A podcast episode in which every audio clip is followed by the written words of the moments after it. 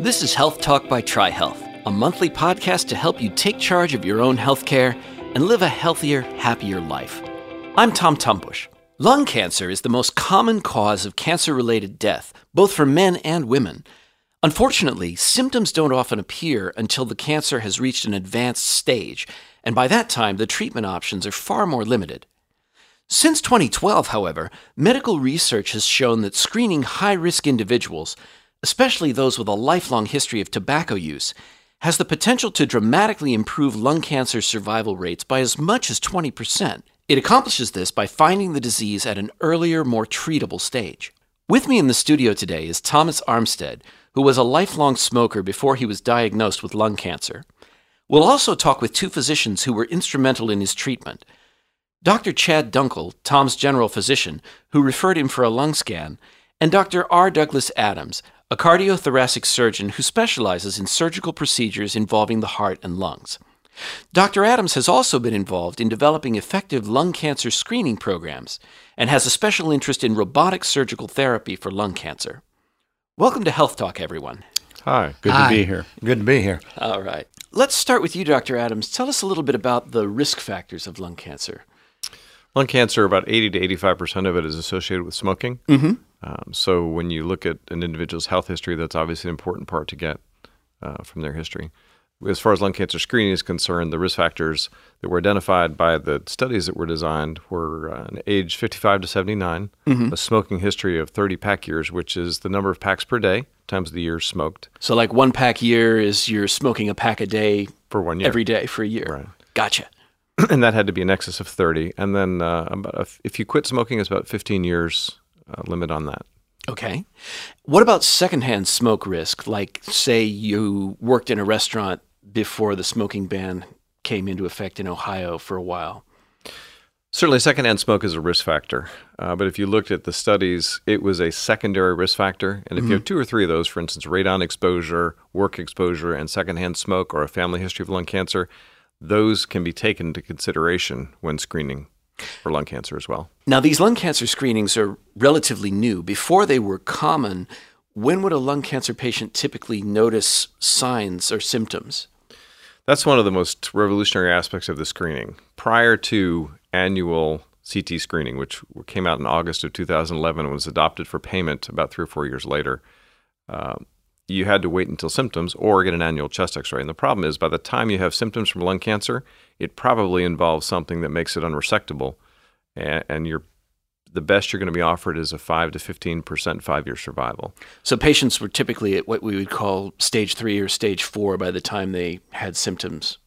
Correct. And in addition to the survival advantage, in other words, saving 21% of the folks involved in that lung cancer screening, what you saw was a complete inversion of the detection ratio. So instead of 75 to 80% of people being identified when there was not real significant therapy that could be offered, uh, 75 to 80% were offered early stage when a combination of surgery, or chemotherapy, radiation, or some combination of could really give them a realistic survival advantage. That's a big difference. Huge. Yeah.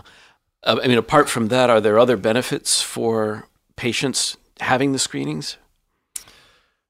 Within that study, interestingly, there was an additional 7% of people who had a survival advantage unrelated to lung cancer. Uh, detection, coronary arterial disease, aneurysms, other malignancies, for instance, were detected. So if you take it all together, individuals who are screened, there's a 27% advantage, survival advantage for having that screening. That's a huge upside. Now, uh, Tom, what symptoms did you have when you started to get concerned about the prospect that you might have something going on in your lungs? I didn't have any symptoms at all. Nothing. So, what led you to get the screen done? Dr. Dunkle um, told me since I'd been a smoker Mm-hmm. that um, Medicare would do a pre-screening for a CT lung scan and an and, and an abdominal um, scan of my lower abdominal. So I said, okay, well let's go get it done. May as well.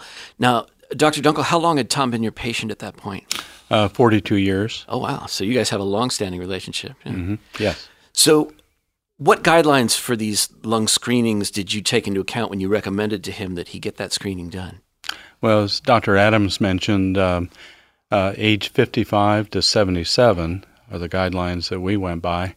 Uh, 30 year pack history of smoking, uh, and ha- having smoked recently and not quit within the last 15 years. Gotcha. Yeah.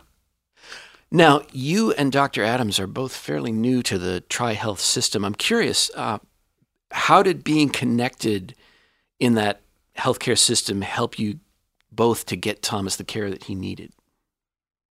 Well, um, what I did once I saw the results was I consulted with a friend of mine who's been with uh, TriHealth for a number of years and asked his recommendation. And Dr. Adams was his recommendation. Excellent. I appreciate that. One of the reasons that I that I've moved to Cincinnati is is for working with individuals like Dr. Dunkle. There, there's a large group of primary care physicians in this community who are very attuned to delivering excellent care. Uh, and as a parallel with that, there's a multidisciplinary system here for taking care of lung cancer from start to finish, from the primary care physicians detecting lung cancer using low dose CAT scanning or being involved in smoking cessation, all the way through survivorship and everything in between. Detection, uh, therapies with chemotherapy, radiation, surgery. It's a complete system. Uh, and to me, that's very attractive and it's very integrated. Now, Tom, when you had the scan, what results came back? Well, the results, um, fortunately, um, I didn't find out until January. Um, I had a family doctor that didn't want to tell me during Christmas that that I had a, a nodule on my lung, Compassion. and uh, he says I'd like to have have you have a biopsy on it and uh, find out what it is. But he said ninety percent of the people in this area, uh, Lower Butler County, and that have got nodules on their lungs. So he says I'm really not concerned, but he says I still want to get it checked out. And so, walk me through how the treatment plan went after that point. Okay. Well, I had the the biopsy, and the biopsy come back that it was cancerous, and um, Dr. Dunkle referred me to Dr. Crane, and Dr. Crane ordered a PET scan. So they did the had the PET scan, had it all done and everything, and um, when I got out of the the scanning and was walking back to the hall, back into the hospital, I looked at the uh, doctor and I looked at him and I asked him, I says, um, did I glow like a Christmas tree or was I a dimwit? Because what I was trying, because what I was trying to find out whether I had cancer just in one spot or if it was all over. Well, he told me he said, um, our screens are too small to tell, and I thought, yeah, uh-huh, you just don't want to say, and he didn't. So I seen Doctor um, Crane, and Doctor Crane told me he wanted to have um, go see a surgeon, and I said fine. So Now, just to clarify, Dr. Crane is a medical oncologist with the TriHealth Cancer Institute. Is that right? Yes, he practices at Bethesda Butler in the Oxford area. seen him on a Tuesday, and that Wednesday I got a phone call and went to see Doctor Adams on Thursday, and from there uh, we set up to had the interview with Doctor Adams, and he told me what he wanted to do and showed me a YouTube of how he was going to do it and was going to do it robotically and have some small incisions, and I said okay. So he said I need to send you to a heart doctor too to make sure your heart is strong enough to do it. And uh, so we did that. And I also had to do a, a lung capacity check to make sure that I had enough capacity. If they did take part of my lung out, that I still had enough lung capacity to, to carry on a normal life. Mm-hmm. So all the all them tests went fine and no problem. We did the surgery on March fourth, and I was in the hospital about four days, and that was it. And what was the recovery like? Well, excuse me. Believe it or not, um, after the surgery that afternoon, um, one of the nurses come in and asked me if I'd want to be a re- in a recliner, and I said, "Yeah, man, that'd be nice." So I got to sit in a recliner, and I thought I was at home, man. I didn't even feel like I was in the hospital. I mean, they give me the few of the pain meds, but I overall, I, Dr. Adams will tell you every time they walked in, I said, "What am I doing here?" I says, "I don't have that much pain. I don't." You were ready to get up and go home at that point. I, well, three o'clock that afternoon, I was out walking the halls. I mm-hmm. had surgery in the morning, was walking the halls in the afternoon. Now, I'm sure you had to take it easy for a little while, but That day, but the next day, I was walking pretty well all around wherever I could go. now that you know that rapid of a recovery is that one of the benefits of the doing the procedure robotically, Dr. Adams?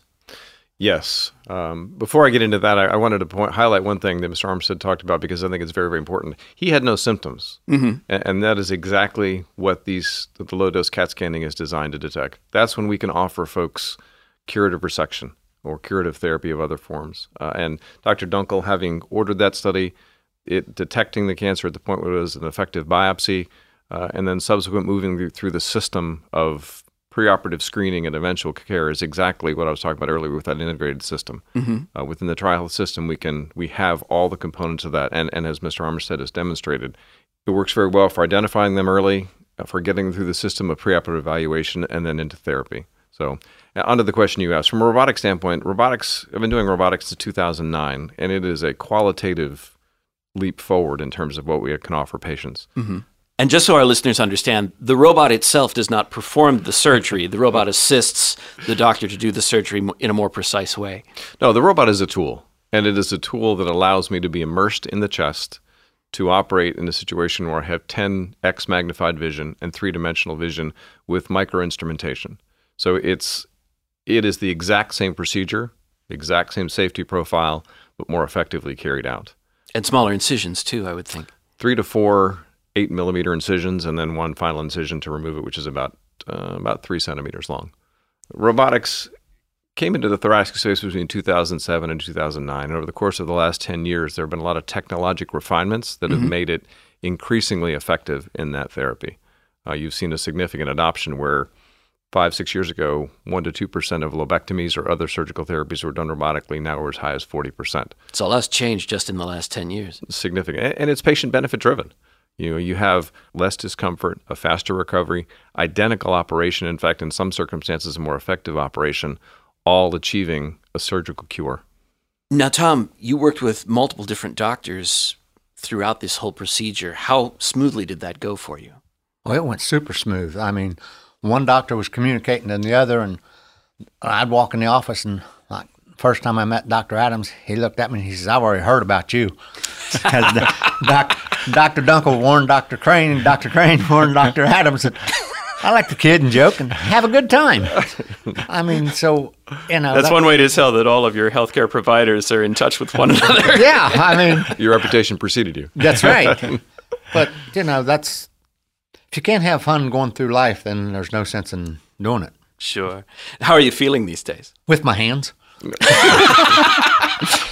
I feel real good. I mean, it's I'm short of breath a little bit once in a while. I got to watch it. And like Dr. Adams told me, he says, Your body will tell you when you want to stop and take a rest. And he says, Stop and take a rest. He says, You know what to do. How long has it been since you had the surgery done? Had surgery March 4th and was dismissed from the hospital March March 7th. Okay. Went back to work part time um, April 1st. Dr. Adams, what's your professional take on how he's come through the procedure? Uh, Mr. Armstead, first of all, he's he's done very very well, which is typical of folks who undergo this resection. Now, for the benefit of our listeners, tell us what resection means. The term resection means removal, and really for each individual, it's a matter of how much has to be removed in order for the patient to enjoy the benefit of the surgery. In certain circumstances, it's an entire lobe. In others, with smaller tumors, uh, it's a segment of that lobe, and really that's where we're headed with surgical lung cancer therapy today. The smaller the tumor is when it's identified, the less lung has to be removed in order to enjoy a 95 plus percent curative resection rate. Now, if you don't mind my asking, how much did you have to remove in Tom's case? An entire lobe. And I guess how do you define what a lobe is? How much how much of the lung are we talking about? The body has five lobes, three on the right, an upper, middle, and lower, and two on the left, upper and lower. Uh, and so a lobe is one fifth of the lung capacity. And individuals in general have a significant amount of reserve, as Tom has indicated. Um, and, and the impact on his lifestyle of removal of this has been minimal, if any. Secondly, I think he illustrates that the attitude with which you come to any kind of therapy has a lot to do with how you do. Um, one of the interesting things for me about robotic surgical therapy or low dose CAT scanning or any of the, the therapies that we offer folks with lung cancer is for years we've not been able to offer them anything that really is meaningful in, in terms of survival.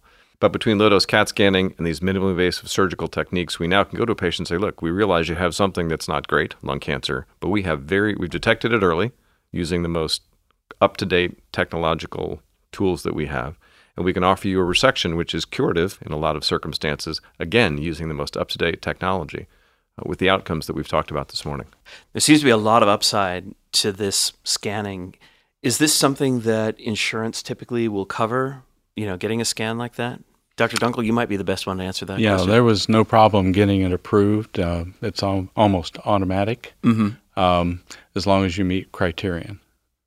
And will Tom need further screenings in the future because of his previous diagnosis? Uh, yes, they will be done annually. Mm-hmm. One of the interesting things about low dose CAT scanning is that it, it is a very effective screening tool. We in this culture have become accustomed to mammography, have uh, become accustomed to colonoscopy as screenings for breast cancer and colon cancer. Mm-hmm. Low dose CAT scanning is as effective, if not a little bit more, in terms of identifying individuals with lung cancer. So as as this screening test becomes more and more of our part of our medical culture, we anticipate more and more folks will be requesting it or undergoing it. That's fantastic. Guys, thank you so much for joining me today. This has been a very informative episode. Thank you so much. Thank you. Thank you.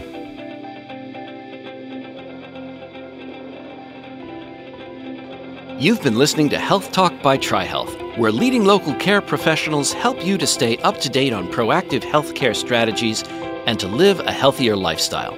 New episodes of Health Talk by TriHealth are released on the first Tuesday of every month. I hope you'll join us next time. You can listen to Health Talk online at trihealth.com or search for Health Talk by TriHealth on SoundCloud, Apple iTunes, or your favorite podcast source. This is Tom Tumbush. Thanks for listening. This podcast is intended for informational purposes only. It should not be relied upon to make a diagnosis or for treatment purposes, and this podcast does not create a physician patient relationship. Please consult your healthcare provider or contact TriHealth to make an appointment if medical attention is needed. The views and opinions expressed in this podcast are those of the individuals interviewed and do not necessarily reflect the official policy or position of TriHealth or any of its affiliates. This podcast is the copyrighted work of TriHealth, which owns the exclusive rights thereto. Unauthorized use, copying, and dissemination are illegal. Copyright 2019 TriHealth. All rights reserved.